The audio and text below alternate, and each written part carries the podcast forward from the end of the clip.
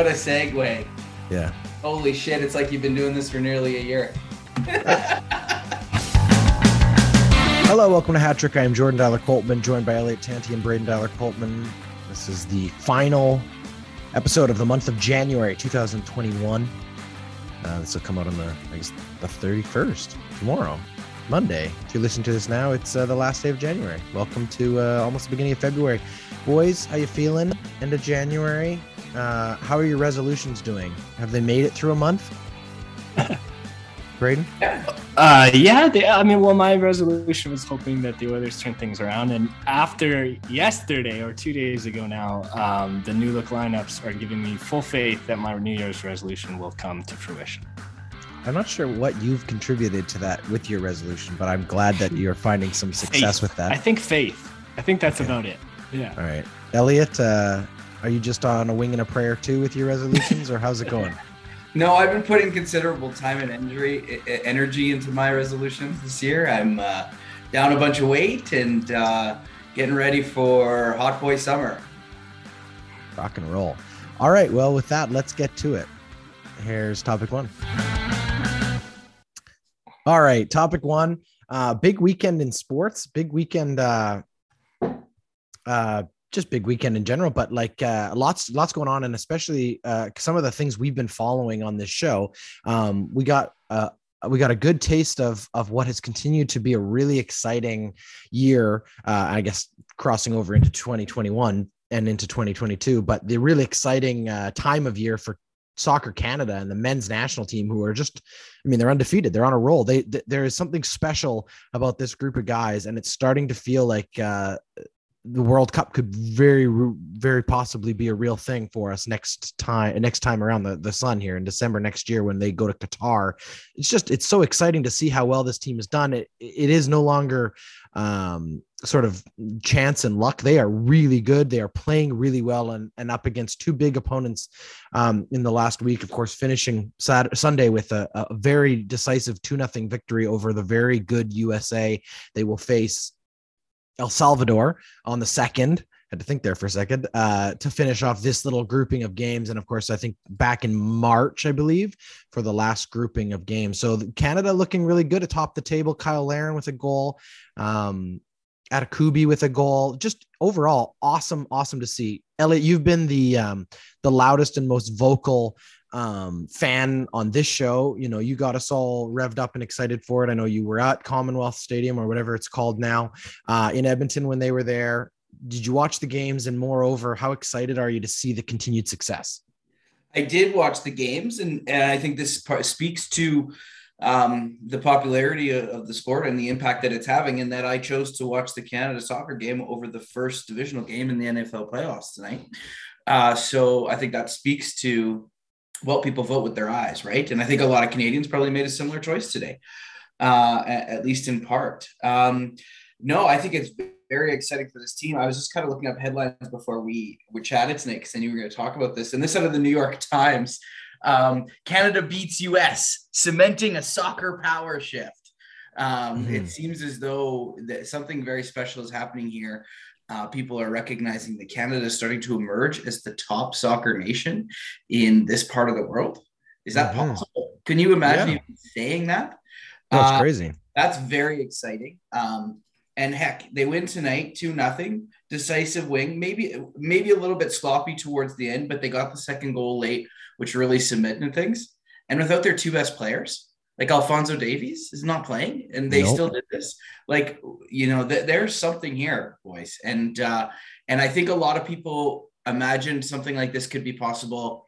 You know, in five years when North America is actually hosting the World Cup, um, and that seemed to be what they were shooting towards.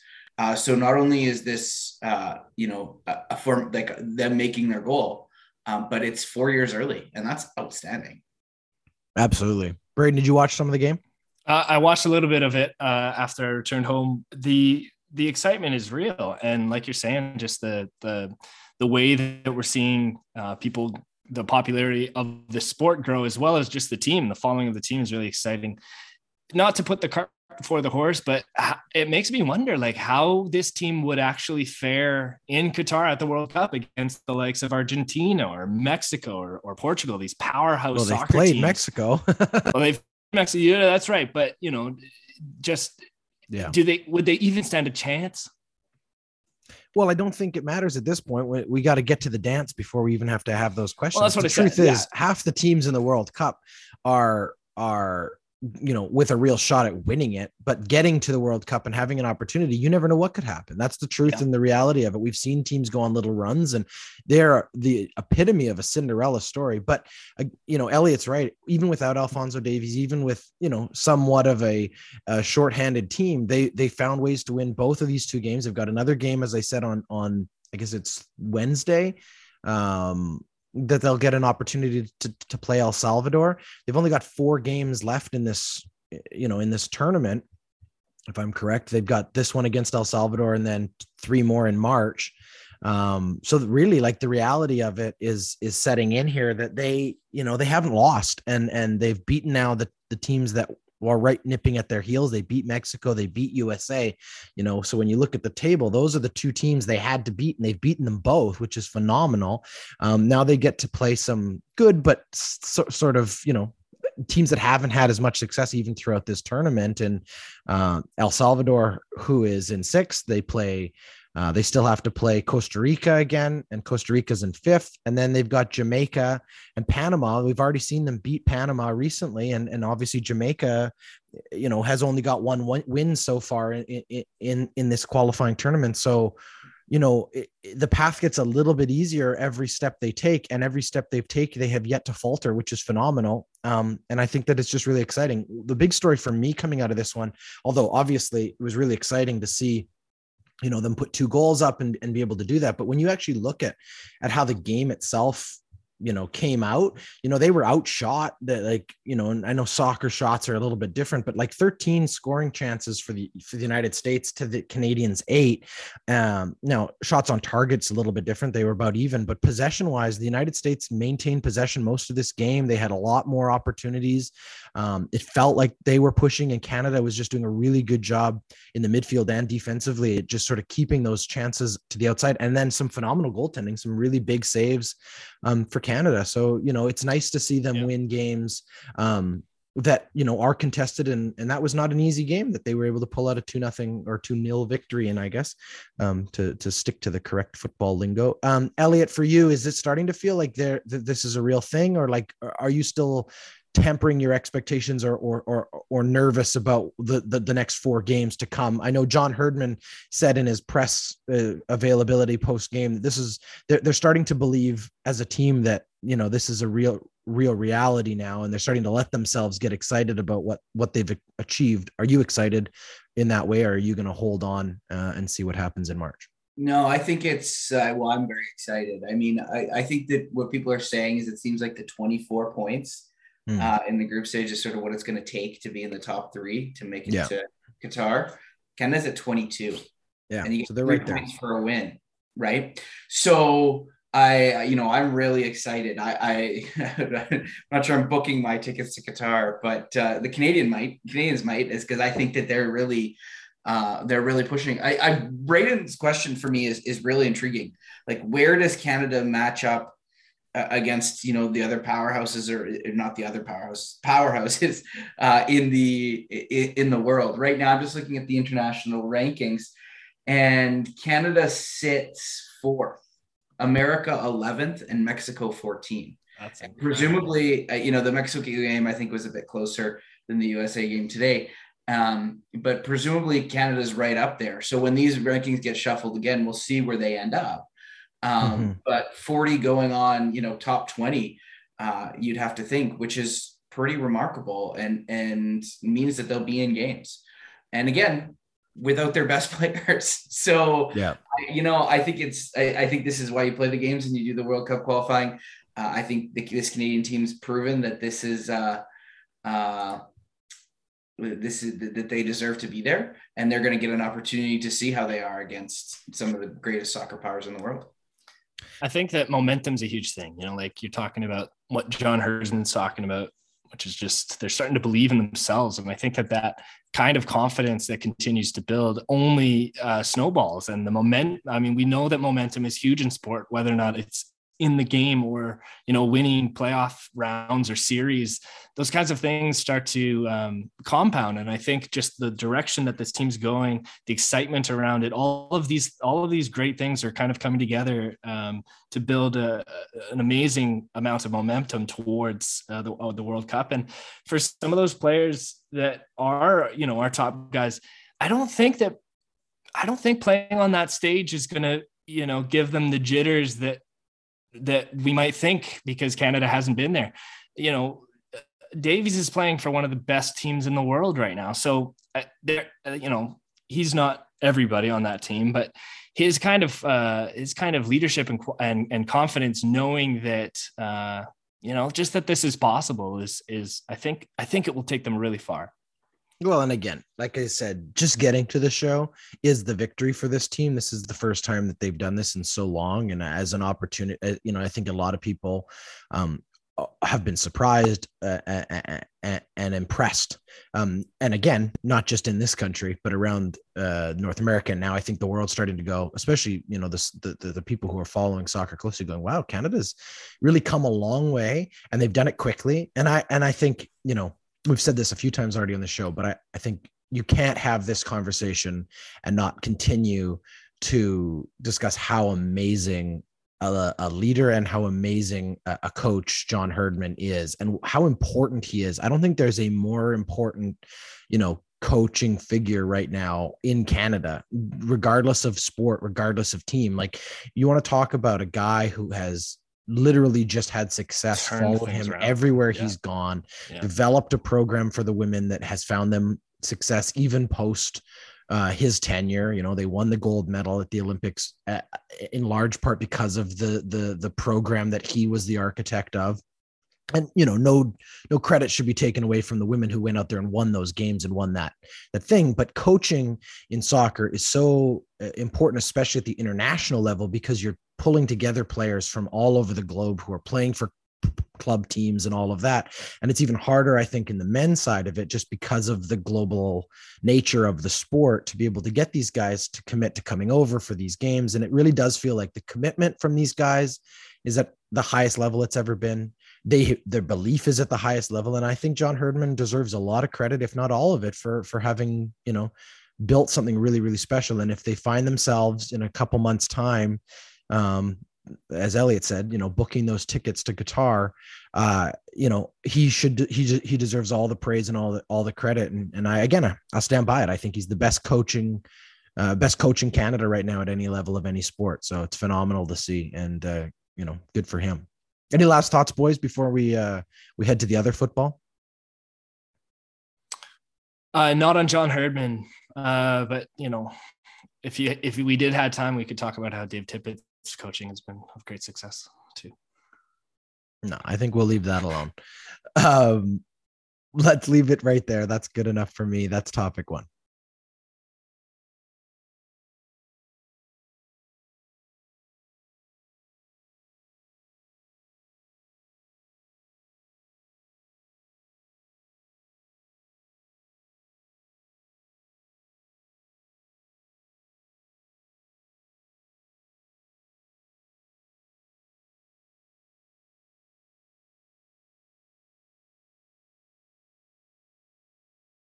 All right.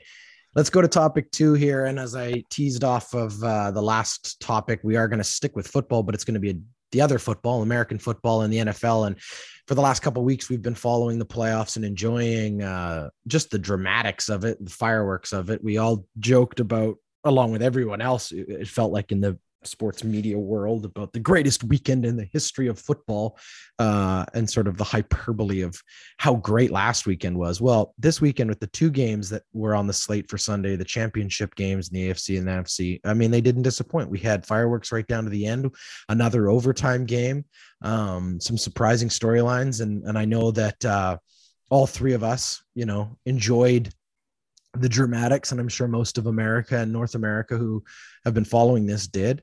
Um, let's start with the early game, which of course is the Cinderella story, and and and wow. I mean, the Bengals are going to go to the Super Bowl.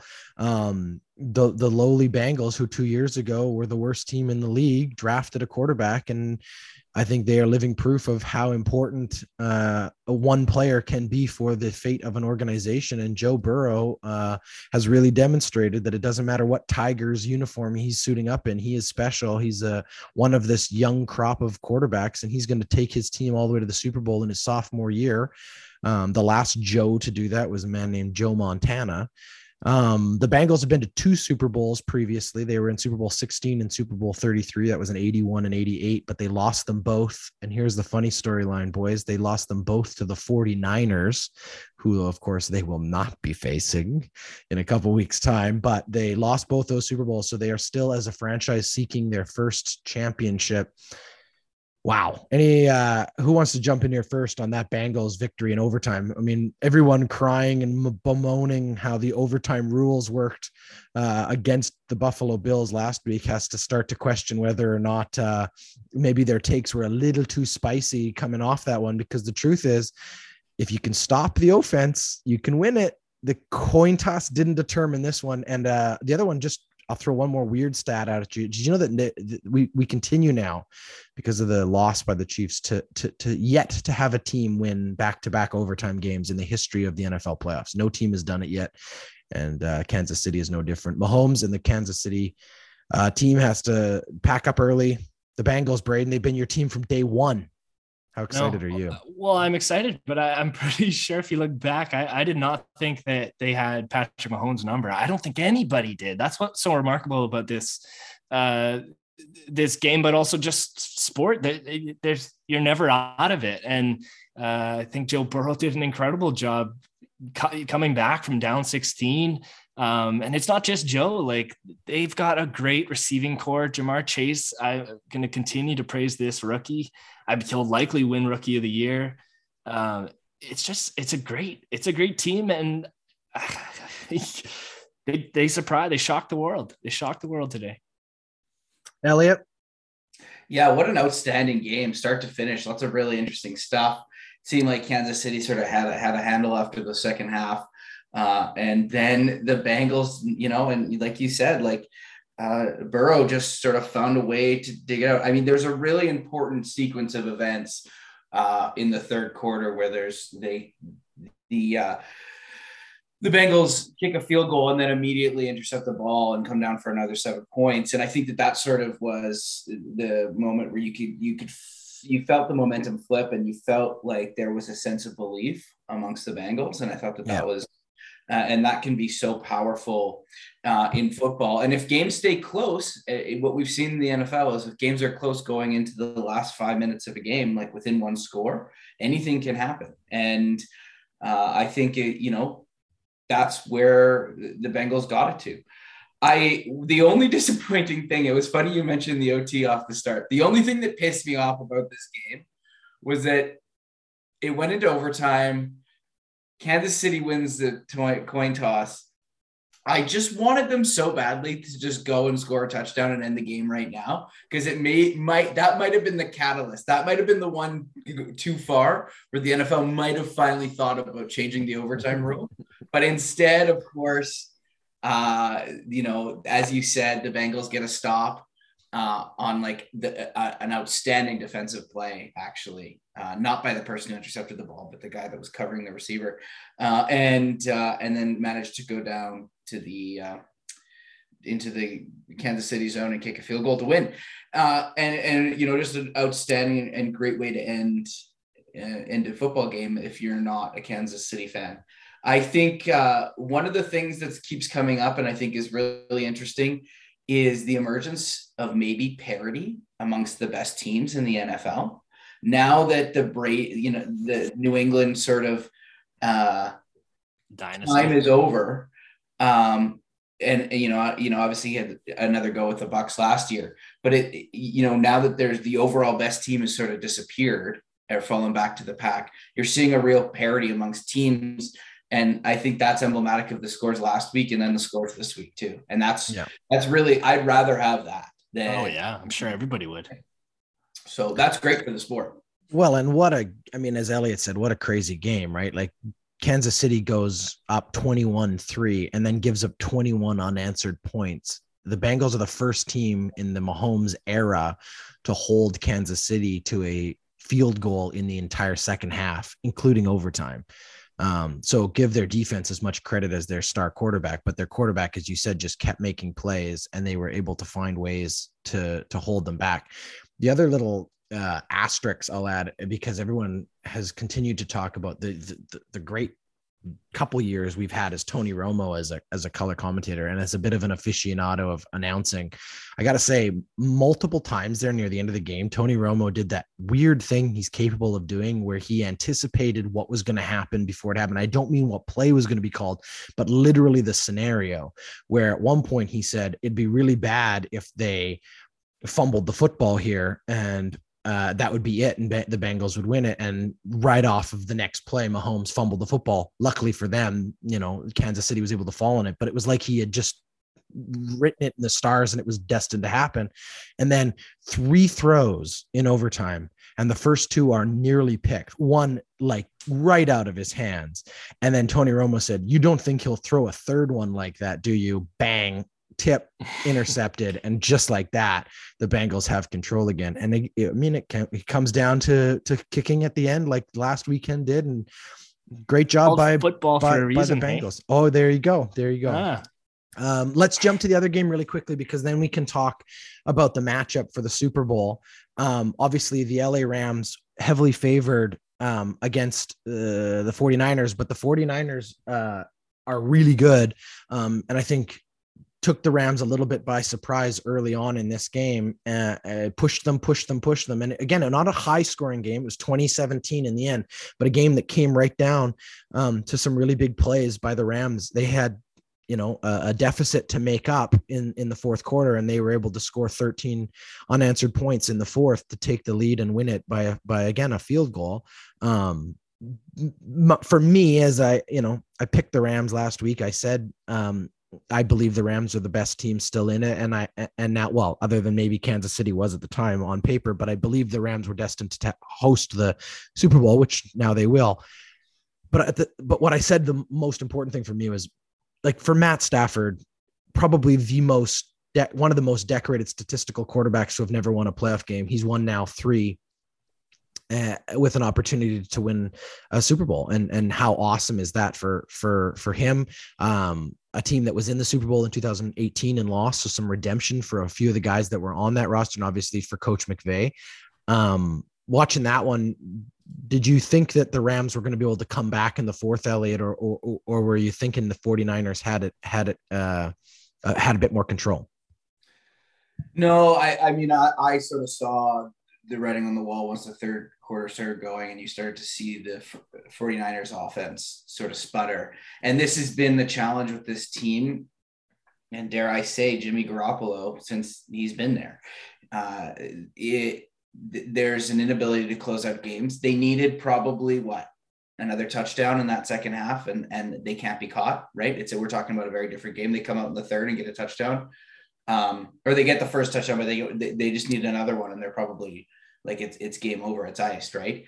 And just unable to do that. And and then you know so much of the NFL now because the games are so close comes down to what are you able to engineer with your offense in the 2 minute drill? And the difference between the great quarterbacks and the good quarterbacks to middling quarterbacks is their ability to execute in the final four, you know, two minutes of a, of a game. And what you saw was Matt Stafford have success and bring his team down and rally them and score and and Jimmy Garoppolo not to be able not be able to do that and ultimately throw you know the game ending interception in like a horrific play. Just take the sack. Uh yeah. still got it down. I mean he ends up 16 and 30 16 for 30 you know he threw two t- touchdowns but obviously the game ending inter uh, interception. I just don't know that if you're a San Francisco team this is symbolic of where you're at until you make a change at the QB position. Yeah, um, that that's, that's but again, giving giving the Rams full credit too. That we talked about how good a defense they are. They they made it really hard Oh, yeah. on Garoppolo in that offense in the second half of that game. They really found a different gear and they pushed hard. Um, and yeah, Matt Stafford did a great job engineering those drives. But when you've got you know Cooper Kupp and Cam Akers and Odell Beckham Jr. out there making plays for you, it it, it becomes a lot easier um, to be able to turn a game around. The 49ers just like you said, they didn't have anything uh, to to meet that once once the Rams got rolling, and that that defense. I mean, I watched you, you watched some of those plays late in that game when Garoppolo is scrambling and trying to just make stuff out of nothing, and I mean, you can't play that way against a juggernaut defense like what the Rams have. They're well coached. They're they execute well. They're very disciplined. They're one of the best defenses when it comes to to not giving up unforced penalties, uh, and they're hard to beat. Braden, what did you think uh, as you watched that game?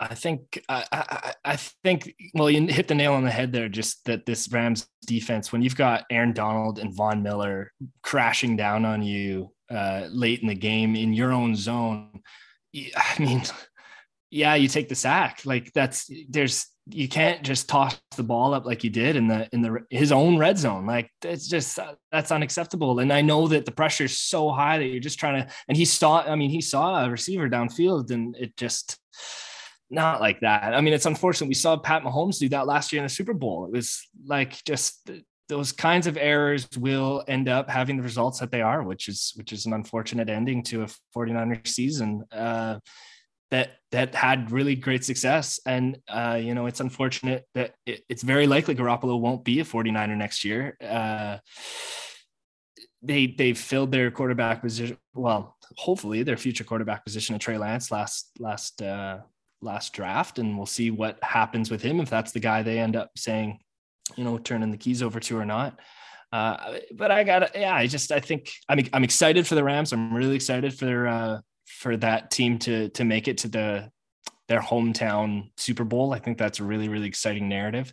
Uh, but I feel I really feel for these 49ers. Yeah, I, I, I, am sort of like I got a different take on this. I, I feel like we have different feelings about the game because it sounds like you guys are saying, yeah, the Rams went out and won this game, and I feel like I just watched a game where San Francisco lost. That that yeah. Like, oh no, they did. You know, no, they did. They like, turned that I, game over like I think that you know LA's defense is LA's defense, but you San Francisco's like they've got this by committee sort of approach that's been really successful and only not worked in the last two years because there's been they've been riddled with injuries. And when you try and do something by committee and you suffer a lot of injuries, then you're not as strong of a team. Like they they are a much better team than they than they look. They don't have the Cooper Kupps, of course, you know, um, but they've they've got a team there, and it felt like they lost this game. That the, the, the Rams didn't necessarily win it. No, I agree with that with that turnover. That this, like the the way that that I mean, the 49ers were about to kick a field goal to tie this game. We would go to go into another overtime, and we would have had a possibly a different result. But I, I do believe, I do agree with you that the, the Niners, you know, they, they lost this game. That was. Uh, I mean, they had a third and two and a fourth and two, or well, they ended up kicking on four and two to get them into field goal range before the Rams went and you know scored that touchdown they, they had an opportunity there and they missed it. They had numerous possessions in the in the in the second half where they were close, but they just couldn't get it done. They gave it away. Yeah, I think that's fair. I think the defense, though, for the Rams did have one disadvantage that they were working against in the sense that, you know, they didn't have a timeout left. So if they'd given the San Francisco the opportunity to march down the field, they weren't going to be able to stop them any other way. They had they you know they'd made some decisions earlier in the game with some challenges all of which they lost um and uh, i think they took an early timeout after some some personnel issues. But the truth is, as you say, I, I think this game is a little bit a little bit uh, harder to to sort of say did one team win it or lose it. There's a confluence of factors. I think the Rams pushed hard enough that the the 49ers just sort of cracked a little bit under the pressure. I think that's fair. Um, and I don't think that uh, when they look back and at the 49ers will be very happy with their results. Really quickly here, Elliot, you want to go to the paper and let us know uh, how we did on our predictions? Other than I don't have the paper on me, but I think I can do it by memory. so I was 0 and 2 because I took both the 49ers and the Kansas City. Yeah. That's that that was me. Jordan, I think you were 2 and 0 because you took the Rams and you took the Bengals because you were having fun with us. So well was done. I? Was yeah, I? You listen back. You were you were was I? You were like devil's advocate. I'll take the other. Yeah, yeah, of yeah. course. Of course. Someone had to take him. And, and yeah, Braden, I think you were one and one, right? You went with the Rams and you went with Kansas City. Yeah. So NFL Well- football, I know nothing about apparently, which it also explains my fantasy football uh, results this year as well too. Nice. Well, the Super Bowl is set for February 13th. It'll be the Bengals and uh, the Rams. We'll talk about it maybe next week as a proper preview of it because we've got the extra week off for the Pro Bowl, obviously. So we don't need to go too much into it. But just really quickly, now that we know the matchup, we won't do our predictions yet. We'll, we'll save that. Give ourselves a little bit of time, you know, see how Vegas comes out with some some lines before we make some decisions here. Um, but first, both fourth place teams in their respective conferences. So that's kind of fun. Um, a couple big storylines I think that will be part of the narrative throughout the, the two week lead up here. The biggest one being we have two of the youngest coaches to ever meet each other in a Super Bowl Sean McVay, who is 36, and Zac Taylor, who is 38. And Zac Taylor falls into the category of being a disciple of the Sean McVay coaching tree, having previously been one of his coordinators in LA. So you've got this, you know, the protege and and and and the savant storyline here with McVay, who a lot of people have sort of talked about as being this the catalyst of this new wave of young coaches, along you know with uh, both the other guys, uh, a couple of the other guys in in, in today's matchups, um, in Shanahan too, who's obviously very young, but Zac Taylor coming up against Sean McVay, Any long range um, things that you're excited about for this Super Bowl matchup? Obviously, the Rams get to host it. Um, Elliot, last thoughts on this? Yeah, I just think you know that piece is uh, an embodiment of what I think this is, which is a lot of really interesting stories in this matchup. I think you have Joe Burrow and his entire thing. I think he's the only, he's now the only first overall draft pick quarterback to have gotten to a Super Bowl in his first in his second year or Wow. something weird like that. There's there's some weird stat that way. Um, similarly, I mean the Rams at home for you know that in and of itself is something unique. Uh, they've basically sold the farm to get to this point, so now it's about getting across the finish line. Um, but you know, I think the way that these two games ended, with the Bengals winning their game and the Rams being gifted their game, I think it makes the line on this upcoming Super Bowl. I think it's going to be a lot closer than than we think. I think these two teams are going to come out more evenly matched when we think about it. Um, and I think the Vegas line is going to be a lot closer than many people would have anticipated, with the Bengals making it to the Super Bowl.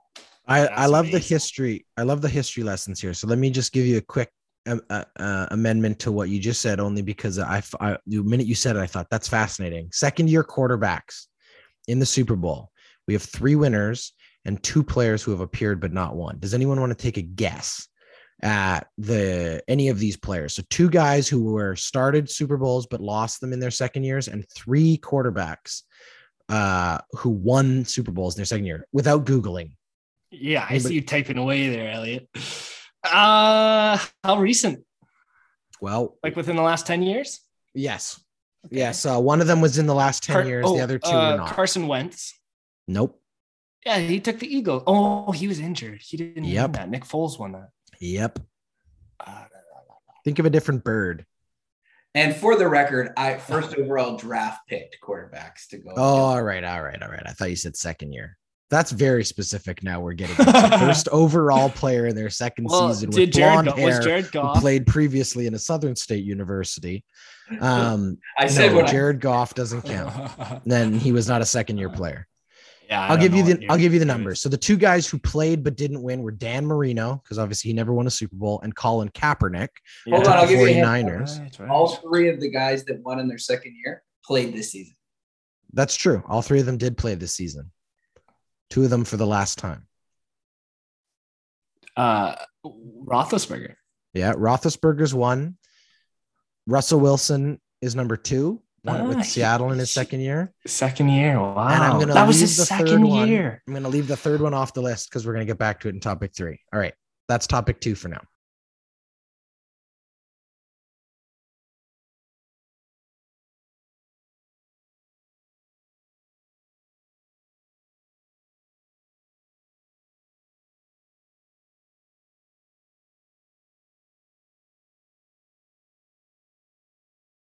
Okay, let's go to topic three. Uh, I teased it a little bit out of that last one, just as I did in the first one. We're doing a lot of teasing today with these. Tom Brady wins a Super Bowl in his second year against the Rams, ironically.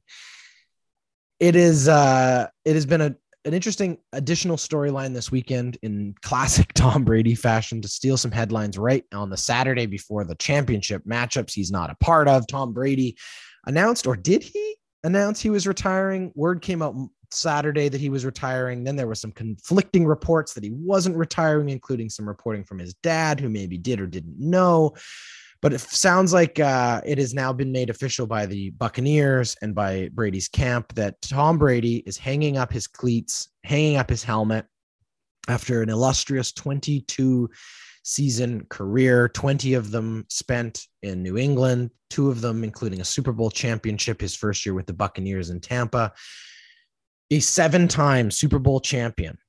Uh, without question, because in some sports there's some there's some question, but without question, the GOAT, the greatest quarterback of all time. It's not even close. He's been five-time Super Bowl MVP, three-time most valuable player in the NFL, maybe again this year, but it you know, probably not. Two-time NFL offensive player of the year.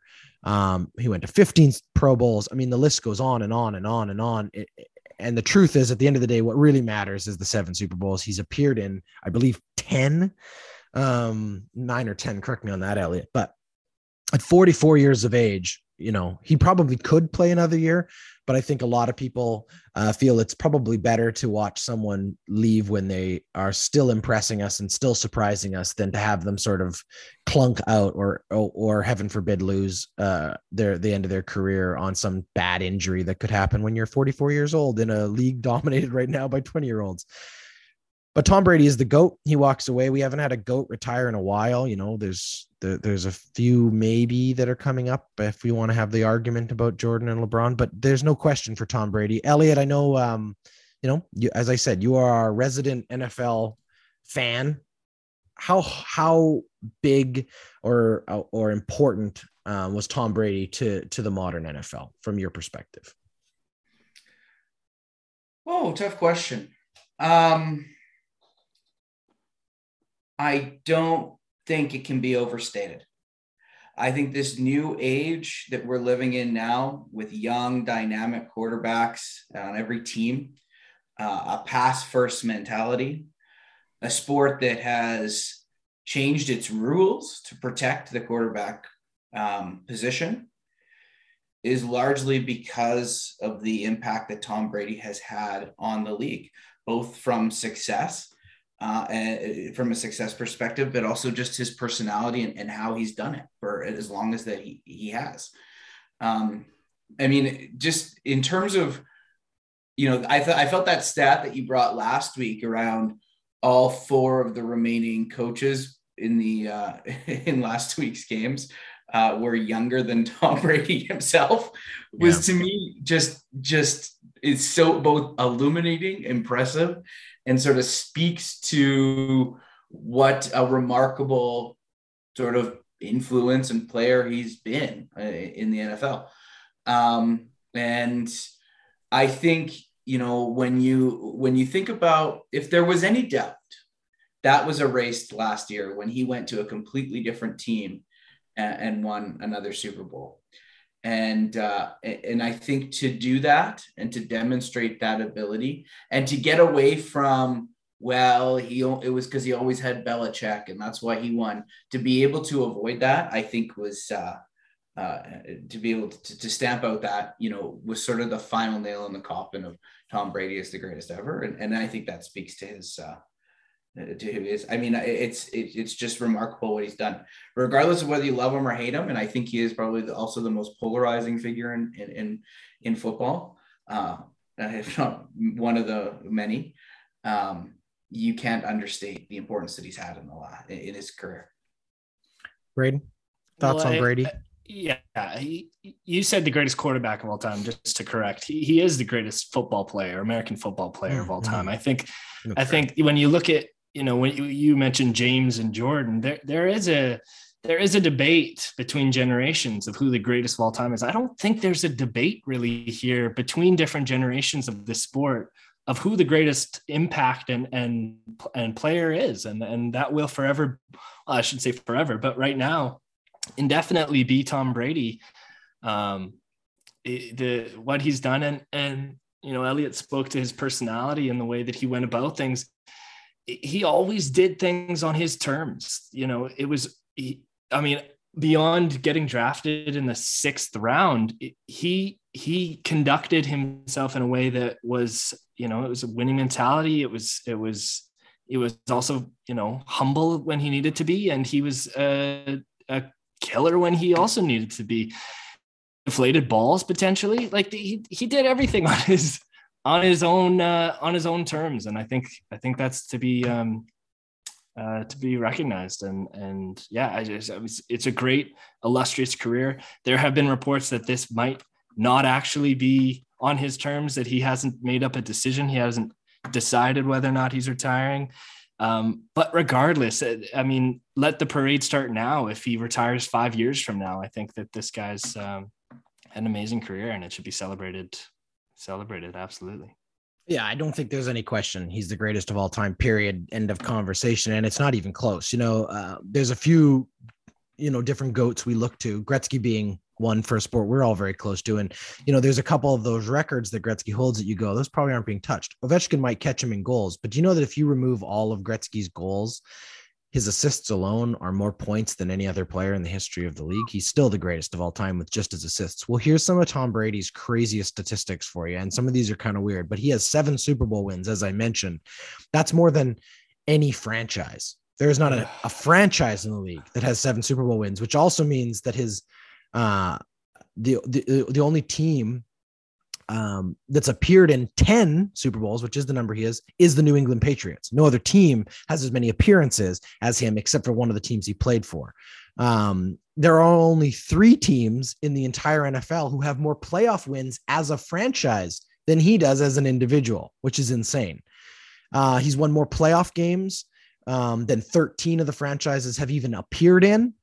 Um, he's a Super Bowl all time leader in completions, yards, and touchdowns, and it's really not even close. He's 2,000 more yards ahead um, in that category. He's 10 more passing touchdowns than any player, and he's 21 ahead um, uh, in completions. Uh, and and here's a, another one about the longevity of it. No other quarterback has ever played in a Super Bowl past 40. He played in three past 40. So the longevity of his career, I think, also goes to part of his legacy. He he not only, as Elliot said, sort of defined the generation as quarterbacks. And look, it was him and Manning, and there was all these comparisons. But the truth is, he outlasted every one of his contemporaries. He continued to evolve. You know, at, at one point, he completely redeveloped and rebuilt his body to be able to last longer, to be able to he basically turn himself into a cyborg. He's probably in better shape than some of the guys he's playing with right now who are half his age. He's played in 18% of all Super Bowls ever played. I mean, it's insane. These numbers and statistics will go on and on, and these records are very unlikely to be touched by players just because, as Elliot also brought up in a previous topic, there's more and more parity. I think, you know, Bill Belichick and Tom Brady dominated the NFL with those Patriots for over a decade. Uh, in a way that I'm not sure we're going to see again for a while. We've already seen the, you know, a team like Mahomes and these Chiefs who have been to four straight championships they're still not even able to sort of close the deal every single year. They there are teams who are pushing them and pushing them and pushing them. And Brady with those Patriots, it was like a sure thing. We all we always joked about it, but it's like when Tom you give Tom Brady the ball with two minutes left on the clock, you're losing. It's just the reality of it. He always found a way to make it work. Um, always found a way to win. He's I think the most iconic American athlete of the century.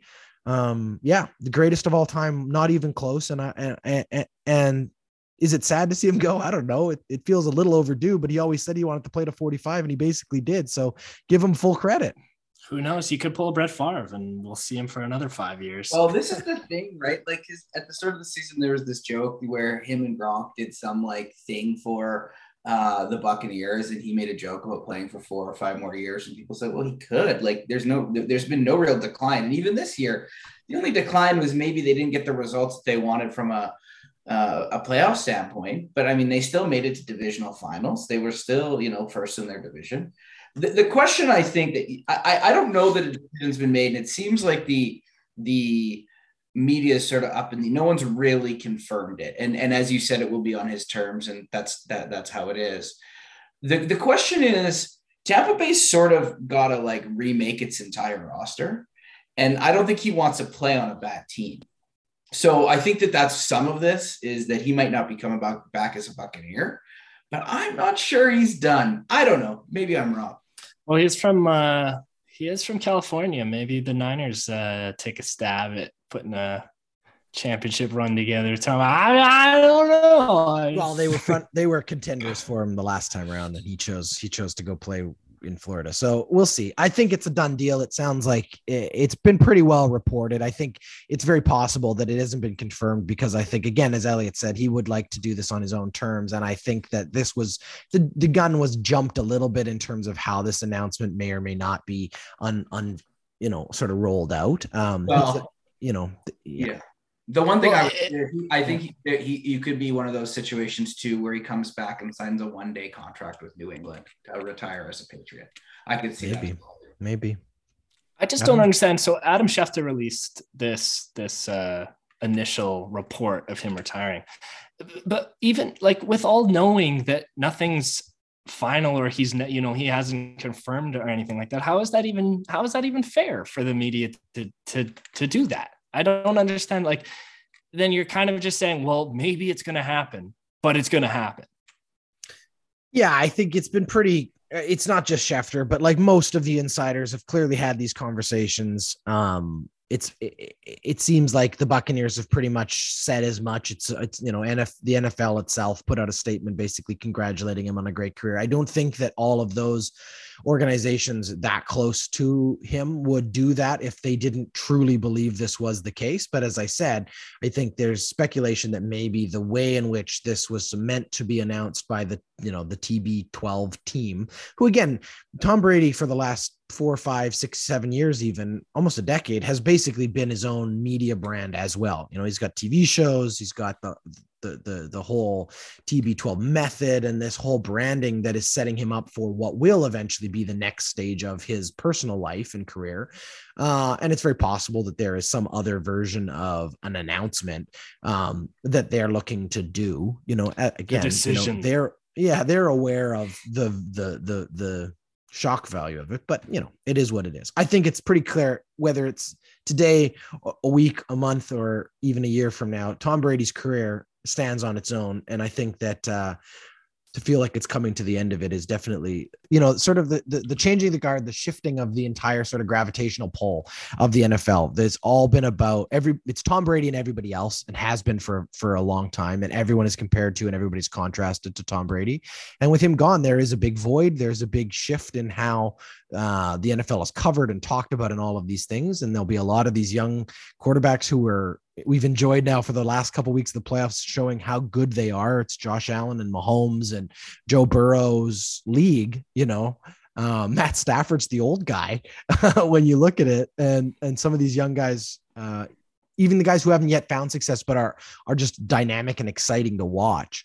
Um, mm-hmm. It's really their league now, and it, and if Brady steps away as we think he has, then you know it, it, it truly is their league. So uh, I would say happy trails and hats off to the greatest of all time. You know, as Elliot said, love him or hate him, you can't um, you can't deny that he was the greatest of all time. There's really not even a conversation. So, all right. Well, with that, another good week of uh, of for us and another great week of football. So we've got a week off from from the NFL schedule before the Super Bowl. There's a Pro Bowl, but nobody watches that, and there'll be lots of hockey to talk about. And uh, coming up at the next weekend, we've got the Olympics, and I know there are some storylines that will be attached to that. Lots of controversy, lots of dramatics. Uh, we didn't get to talk about Claude or uh, Claude Julien breaking his ribs and not being able to coach the men's team. Um, so we'll we'll get to all those storylines and more next weekend when we get into our sort of Olympic uh, kickoff. But um, uh, thank you both, and uh, thanks to everybody who watches. Our no watches. We're not a television show. Thanks to everybody who listens. It. You could uh, watch the the image. The you could watch it if you want. You could watch the time go by as you listen. You could. Right. You could. You yeah, could. Yeah, you're right. You're Anything right. You're right. It's possible. Just like Kevin Garnett said. All right. With that, let's leave it there. Thanks, boys. Thanks, uh, thanks everybody for listening. That's HatTrick. HatTrick is a member of the Ordinary Podcasting Network. It's produced every week by Jordan Dowler Coltman and Braden Dowler Coltman. You can follow us on Instagram, Twitter, and Facebook. Thanks for listening.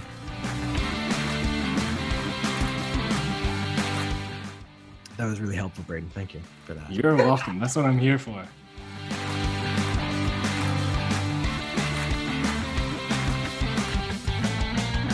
The Ordinary Podcasting Network wishes to acknowledge that the lands on which our conversations take place include Treaty 6 territory, the traditional meeting ground and home for many indigenous peoples, including the Cree, Dene, Saulteaux, Blackfoot, Métis, and the Nakota Sioux peoples, as well as the unceded territories of the Coast Salish peoples, including the territories of the Musqueam, Squamish, and Tsleil-Waututh nations. We acknowledge the many First Nations, Métis, and Inuit whose footsteps have marked these lands for generations.